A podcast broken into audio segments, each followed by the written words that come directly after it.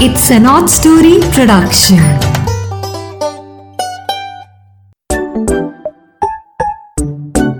Hello दोस्तों, आज फिर से आ गई है आपके लिए मीरा की नैया इतने खूबसूरत मौसम में आज हम नई सैर को जाएँगे, नई जल यात्रा पे जाएँगे।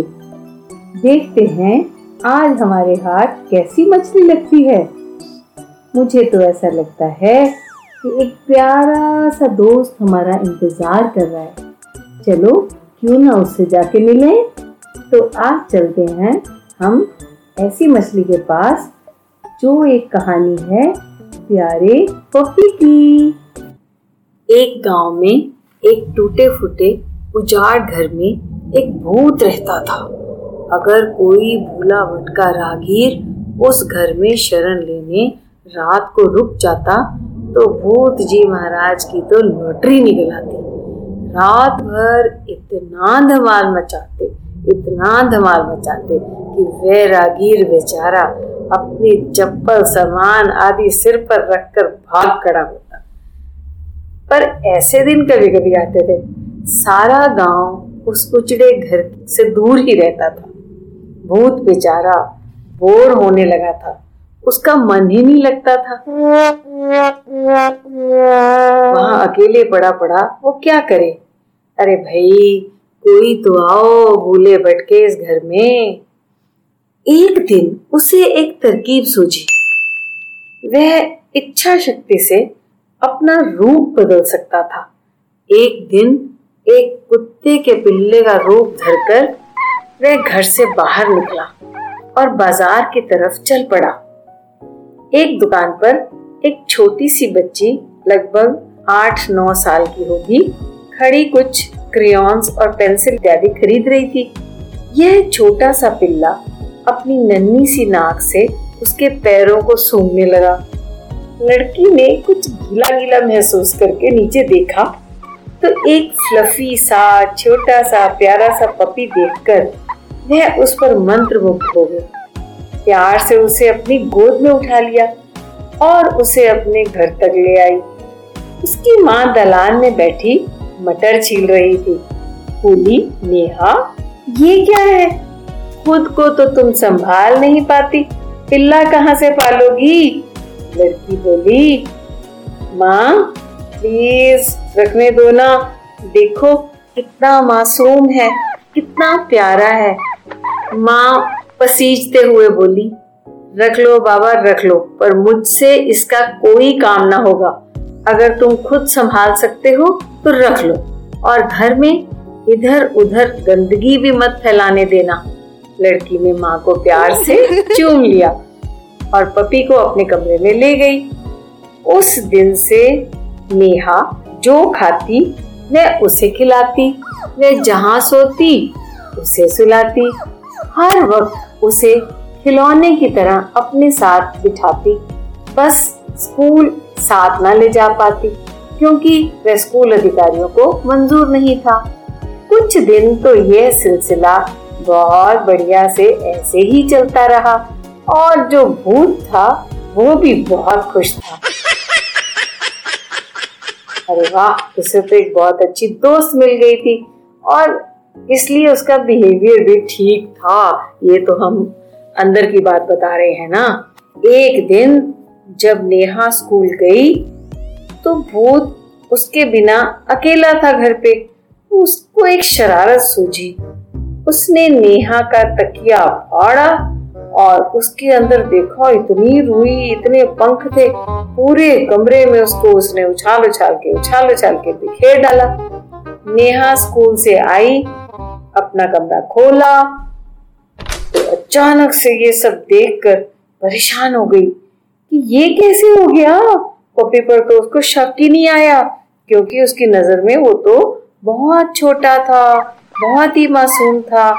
उसने सारी रुई धक्का मार मार के ज़ोर लगा लगा के अलमारी में छुपा दी। दूसरे दिन जब नेहा स्कूल गई, फिर से भूत महाराज बोर होने लगे। और सोचने लगा कि मेरी इस शरारत से नेहा पर तो कोई असर ही नहीं हुआ। इसको तो ना गुस्सा आया, ना कुछ हुआ। ये भूत लोगों को परेशान देखकर खुश होता था, इसलिए उन्हें परेशान करने के तरीके ढूंढता रहता था। आज उसने नेहा की अलमारी खोल ली अपने मुँह से और उसकी सारी ड्रेसेस को खींच खींच के दांतों से तार तार कर दिया। नेहा स्कूल से वापस आई। तो साथ में अपनी बेस्ट फ्रेंड रोमा को भी घर ले आई। वह रोमा को तकिए वाली कहानी सुना चुकी थी, पर उसे आज का तो कुछ अंदेशा ही नहीं था। दोनों सहेलियाँ कमरे में जैसे ही घुसी पपी बेड के नीचे छुप गया। नेहा ने कपड़े बदलने के लिए अपनी अलमारी खोली तो वहाँ का नज़ारा देखकर दंग रह गई। उसने रोमा को बुलाया और कहा, देख ओ मैं क्या करूँ? रोमा सोच में पड़ गई, पर फिर बोली, नेहा, तू याद कर, पिछले दिनों क्या तू कुछ नई चीज़ या कोई नया आइटम घर पे लाई है? नेहा ने माथे पर दो बार पहली उंगली से टैप किया। वह बोली हाँ लाई तो हूँ। मैं मार्केट से ये छोटा सा पपी लाई हूँ ना, जो मेरा दोस्त बन गया रोमा के कहने पर नेहा ने दो तीन बार पपी को बड़े प्यार से बुला के आवाज़ लगाई, पर वह बेड के नीचे से निकला ही नहीं। नेहा ने बैठकर बेड के नीचे झांका तो पपी तो वहाँ था ही नहीं। रोमा ने नेहा का हाथ पकड़ा और अपने होठों पर उंगली रखकर चुप रहने का इशारा करते हुए उसे कमरे से बाहर ले गई। उनके घर के सामने एक छोटा सा मंदिर था। सब लोग वहाँ शाम को माथा टेकने जाया करते थे सुबह और शाम। वह नेहा को मंदिर में ले गई और दोनों भगवान के चरणों में बैठ गई। नेहा कुछ समझ नहीं पा रही थी। रोमा ने धीरे से उसे कहा कि उसे इस बात का पहले ही शक हो गया था कि उसका पपी कोई साधारण जानवर नहीं है। उसने उसके पंजों के निशान देखे थे, जिनमें पता चल रहा था कि उसके पैर उल्टे हैं। ये बात सुनकर नेहा हैरान हो गई। उसने कहा, रोमा, अगर यह कोई भूत प्रेत है, ये तो मेरे पीछे पड़ा रहेगा। रोमा ने कहा, मैंने एक किताब में पढ़ा था कि जो भूत प्रेत होते हैं, वो धूप नहीं सह सकते। तुम चिंता मत करो। जब यह हमारे पीछे आएगा तो हम उसे धूप में खड़ा होने के लिए मजबूर कर देंगे। ऐसा ही हुआ। थोड़ी देर में दोनों ने देखा कि पपी मंदिर के दरवाजे के बाहर आकर खड़ा हो गया उसका आकार बड़ा हो चुका था, उसकी आँखें लाल लाल थी और वह नेहा की ओर बहुत गुस्से से देख रहा था। रोमा बोली, नेहा, भगवान के चरण ज़ोर से पकड़ लो। जब तक हम इस मंदिर के अंदर हैं, यह हमारा कुछ नहीं बिगाड़ सकता। तुम डरो मत, लेकिन उसकी तरफ़ देखो भी मत। धीरे धीरे रात भर वो लड़कियाँ मंदिर में बैठी रही भगवान के चरणों पे हाथ रख के, और वह कुत्ता भी मंदिर के बाहर खड़ा रहा। सूरज जो जो ऊपर उठता जा रहा था, वह कुत्ता परेशान लग रहा था। सबके देखते देखते भरी दोपहर आने तक उसकी बॉडी ट्रांसपेरेंट हो गई। एकाएक उन लड़कियों ने देखा, वो भाप बन के हवा में उड़ गया। दोनों लड़कियाँ भगवान का धन्यवाद करके मंदिर से बाहर निकल आईं और घर की ओर निकल पड़ी। नेहा ने रोमा से कहा, प्लीज़ रोमा, माँ को कुछ मत कहना, नहीं तो माँ से मुझे बहुत डांट पड़ेगी, बस तुम कुछ मत बताना। रोमा बोली, माँ तो पहले से ही तुम्हें डांट रही है। तुम हो कि बिस्तर से उठने का नाम ही नहीं ले रही। देखो कितनी सुबह हो गई है। स्कूल नहीं जाना क्या? अब उठो भी। तुम तो पपी पपी पपी, क्या बोलती जा रही हो? नेहा हैरान होकर उठ बैठी और आँखें मलते हुए देखा कि माँ और रोमा उसके मुँह पर पानी के छींटे मार रही थी। हाँ हो तो ये सपना था? शुक्र है भगवान, नेहा ने मन ही मन में सोचा शुक्र है भगवान, ये सपना था। माँ और रोमा कमरे से बाहर गए तो बाथरूम जाने के लिए, नेहा ने बेड के नीचे से चप्पल निकालने के लिए जब अपना पैर घुमाया तो वो देख के दंग रह गई। अरे, ये क्या? उसकी एक चप्पल ऐसी लग रही थी, जैसे किसी कुत्ते ने चबा चबा कर चबा चबा कर उसको चिथड़ी सी रोटी बना डाली।